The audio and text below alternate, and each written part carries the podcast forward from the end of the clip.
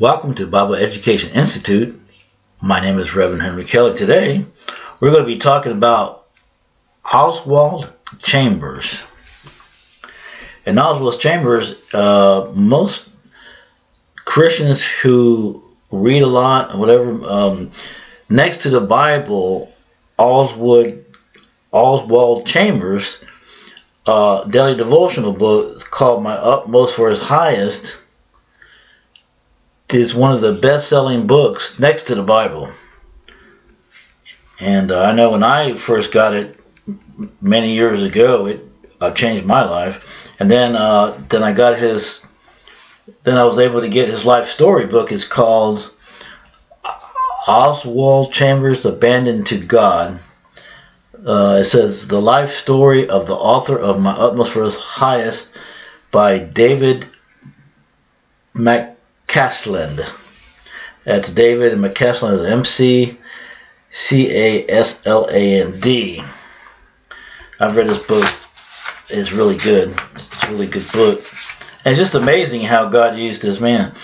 So, so Oswald Chambers was born in uh, July 24th of 1874 in Aberdeen, Scotland.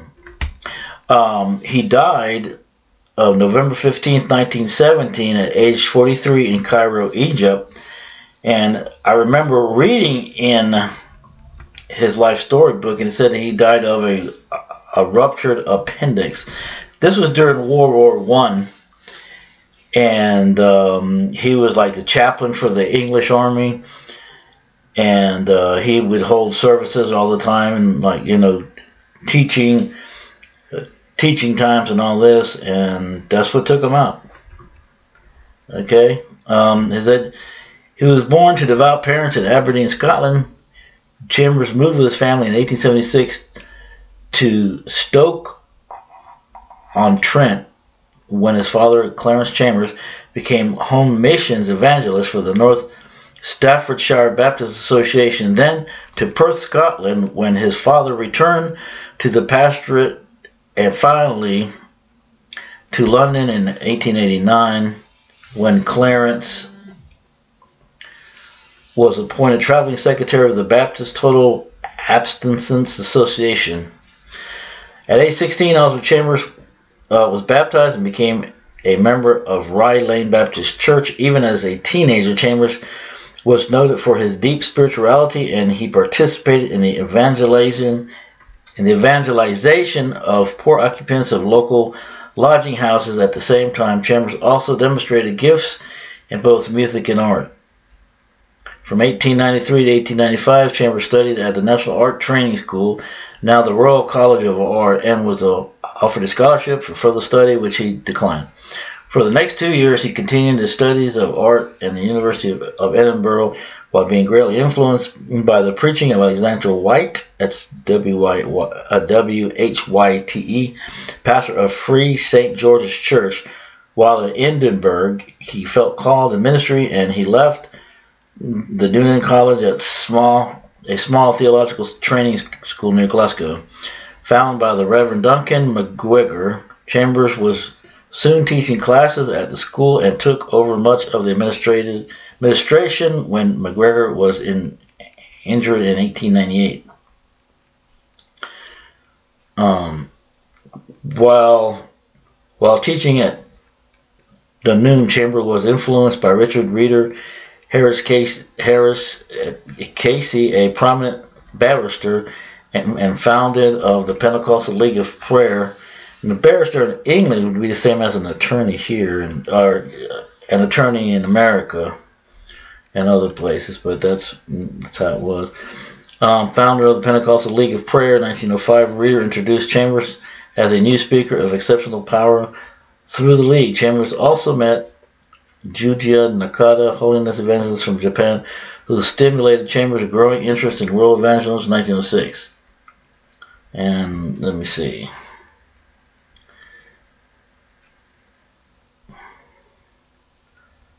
Uh, okay, let's go to, and now we're going to the end of his life. Chambers was stricken with a appendicitis on 17th October 1917, but resisted going to a hospital on the grounds that the beds would be needed by men wounded in the long expected Third Battle of Gaza on 29 October. A surgeon performed an emergency appendectomy, but Chambers died 15, oh, November 15th of 1917 from a pulmonary, a pulmonary hemorrhage. He was buried in Cairo with full military honors. Before he died, Chambers had proofread the manuscript of his first book, Battle. Uh, let me see. Baffled, uh, Baffled to Fight Better. Hmm. A title he had taken from a favorite line by Robert Browning for the remainder of his life, at, and at first under very straitened circumstances. Chambers' uh, widow transcribed the and published books and articles edited from the notes she had taken in shorthand during the Bible college years and at Zeitoun. Most successful of the 30 books was My Utmost His Highest in 1924, a daily devotional composed of 365 selections of Chambers talks, each about 500 words. The work has never been out of print and has been translated into 39 languages. That's amazing. And you can, um, I would advise you get online. Um, you can also go to Abe Books and Thrift Books and stuff. And you can get it used, but you can get My Utmost for His Highest. You can get the classic edition now they call it, where it's in King James type thing, or you can get the, uh, I think it's called the updated, which is uh, the updated version of My Utmost for His Highest uh, daily devotional by Oswald Chambers, which is um, you know modern language. But uh, yeah, it's really good. You could also get his book about his life story. Uh, you can get that used. Uh, um, I'm, I'm, sure you can get it new, but if you just want to read it and stuff, you can get it, you know, for low prices at A Book, Thrift, Thrift Books. Actually, you can just go on your uh, search engine and you can just put in Oswald Chambers, Abandoned to God. Um, the life story of, well, you just put Abandoned to God by David McCasland, and that will pull it up and you can get it. You can read all about it. Fascinating life, actually. I just gave you a little tidbit, just enough to get you interested, because all these these guys that we talk about is um, uh, have made uh, uh, have made big contributions to Christianity, you know. And I would just advise you to get it now. Uh, so now, if you're listening and you're you're not a Christian or you're not sure or whatever, uh, the way we go to heaven is by asking God to forgive us of our sins, uh, because we've all have broken God's Ten Commandments and moral law, which you can find in the Old Testament of the Bible, in Exodus chapter 20. And uh, let's just go through a little, uh, just a little bit of them. It's called the good person test. See how good person you are. Have you ever lied? That means you know even a little white lie when you're a child, whatever. One time according to the Bible, if we just break one of the laws one time, you're guilty of all of it. You know, um, have you ever looked? Uh, have you ever borrowed something, never brought it back, or just just plain just stole it outright? Whatever. Either way, it's considered stealing. Don't matter how long ago it was as a child, it doesn't matter. Um, therefore, we're guilty, and because we like, didn't return it whatever the case may be, but we're guilty. Have you ever looked at another person with lust? According to Jesus, he said if you've ever looked at another person with lust, that would go and look at that pornography, whatever, um, then uh, we've already committed adultery in the heart. So that's three commandments already. Have you ever hated anyone? Uh, according to the New Testament, it says if you ever hate anyone, you've already committed murder in your heart. And that's what, four? And there's ten. You know, you have that shalt not uh, make a graven image and we do that in our own mind. We have a we create a God in our minds that's okay with everything we do. That's not the God of the Bible. Um, and uh, obey your mother and father. Uh, or, excuse me, obey your father and mother that your days may be long. And you know, some may may have. You know, have you ever done anything wrong with them? Whatever. Um, thou shalt not covet. That means uh, not to want what somebody else has and you know it's just all that. You know, it's just it's real plain and real clear.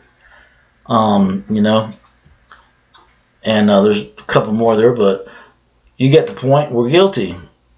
So when you come to God, prayer is just talking to God. You know, and so you come to God with a sorrowful heart, knowing you've broken His Ten Commandments, as if you would if you went before an earthly judge. You have a lot of tickets, and you let it get built up and didn't pay for it and all that. So now you got fines and fees and all this other stuff going on. And the judge says, well, um, you got to pay this much or you're going to jail. You know, and, and, it's more than you thought it was, and it's, it's way above what you can pay. And somebody you didn't know just came, pay the fine. Now the judge can legally let you go free. That's what Christ did. Jesus walked on earth three, three and a half years. He preached the gospel, which is the good news and how to get to heaven. Then he allowed himself to be taken by the religious leaders. Um, they punched his face and everything like that to where it's unrecognizable. Then they handed him over uh, to the Romans because they said he broke their laws, which wasn't so. Um, and he allowed himself to be whipped, and with they had the cat of nine tails whip, which had uh, metal and bones in the back. When you whip somebody, you pull it back, you rip skin out, and blood's flying everywhere, and bone showing, and all like that. Makes you weak. And so then so then Christ, then he give you this big giant log tree thing that's in the shape of a cross, and you got to drag that up a hill.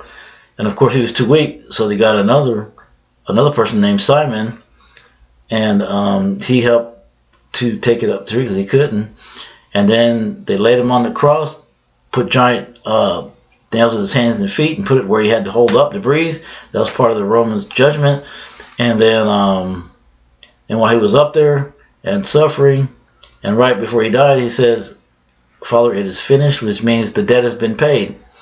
It's just like you know, if you're in court, you got to pay a fine, or, or if you've murdered someone or whatever, you got to pay the you have to pay the penalty for that crime for the earthly judge, you know. And this is you talking about the God of the universe. So that's why Christ had to come. So now you know when you read the Ten Commandments, God's moral law that He's also wrote in your heart, and that's when you read it, it convicts you, but um, because the law shows us that we're guilty, the Ten Commandments. So now you know you're guilty and there's no way out. You need a Savior. Now you must humble yourself before God, ask God to forgive you of all your sins, and then transfer the trust from yourself to Christ alone,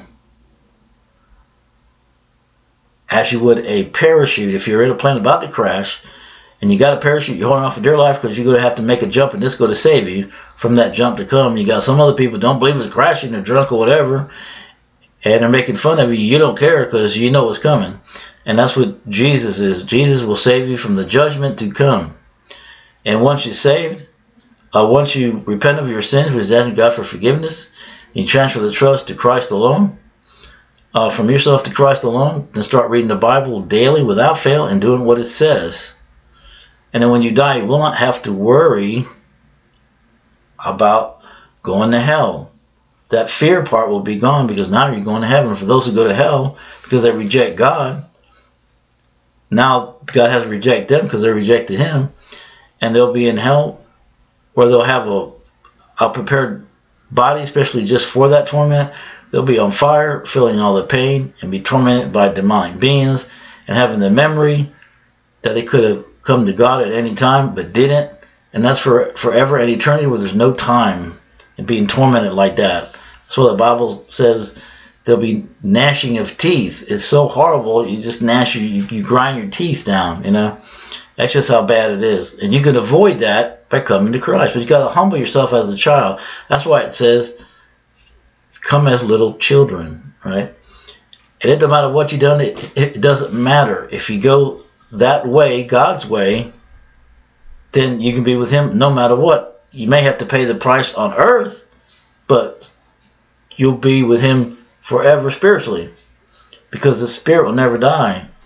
We have a soul and a spirit that doesn't die. The body will die, but we don't. But we get a new body when we get to heaven. So let me read some scripture real quick. Salvation scripture. Romans chapter 10, verse 9 through 13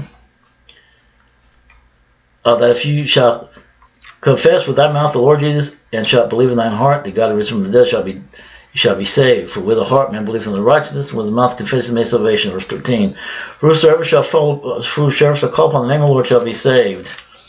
Uh, 1 John chapter 1 through 9 says, If we confess our sins, he is faithful and just to forgive us our sins and to cleanse us from all unrighteousness. And I'm reading these from the King James.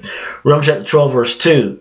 And be not conformed to this world, but be transformed by the renewing of your mind, that ye may prove what is that good and acceptable and perfect will of God.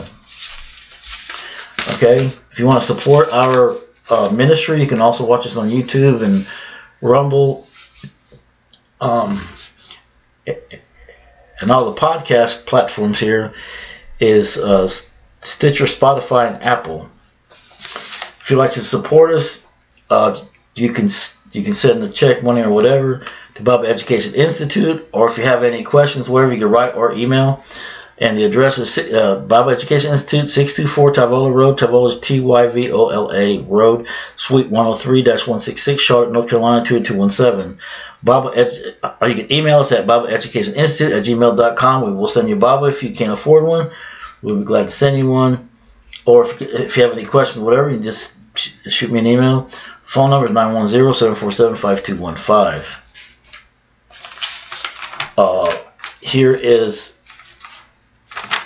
um, some resources. You can watch on YouTube and go to the website, Living Waters with Ray Comfort, livingwaters.com. Answers in Genesis with Ken Ham, answersingenesis.org. Wall Builders with David Barton, wallbuilders.com. Dr. Walter Martin, waltermartin.com. You can watch this on YouTube. It's fantastic and you'll learn a lot, and it'll really wake you up. It's 23 Minutes in Hell with Bill Wiese. Uh, and if you go to YouTube, don't forget to please click a, a, a, a, click and subscribe and hit the bell of notification. Put a thumbs up there, it'll be great. Um, and that way you'll be notified all the time. Um, you can uh, you can also get um, now the YouTube videos and Rumble and stuff, those are sermons, but you watch it, you know, it's good. Um, a little different from the podcast. Um, and you can get books and Bibles at A Books, Thrift Books, Amazon Online, or you know, Barnes and Nobles, whatever. Also, another great resource is TCT Network. You can put that on your um, search engine, and um, you go to TCT Network, and when it pulls up, you go to on-demand programs. And, you, and, these three are very good to learn. Faith and History with William Federer, Ancient Wisdom, Ancient Jewish Wisdom with Rabbi Daniel Lapin, and Journey Through the Bible with Jimmy Snow. And until next time, remember, get right with God. That means repent. And I'll, we'll talk next time. God bless.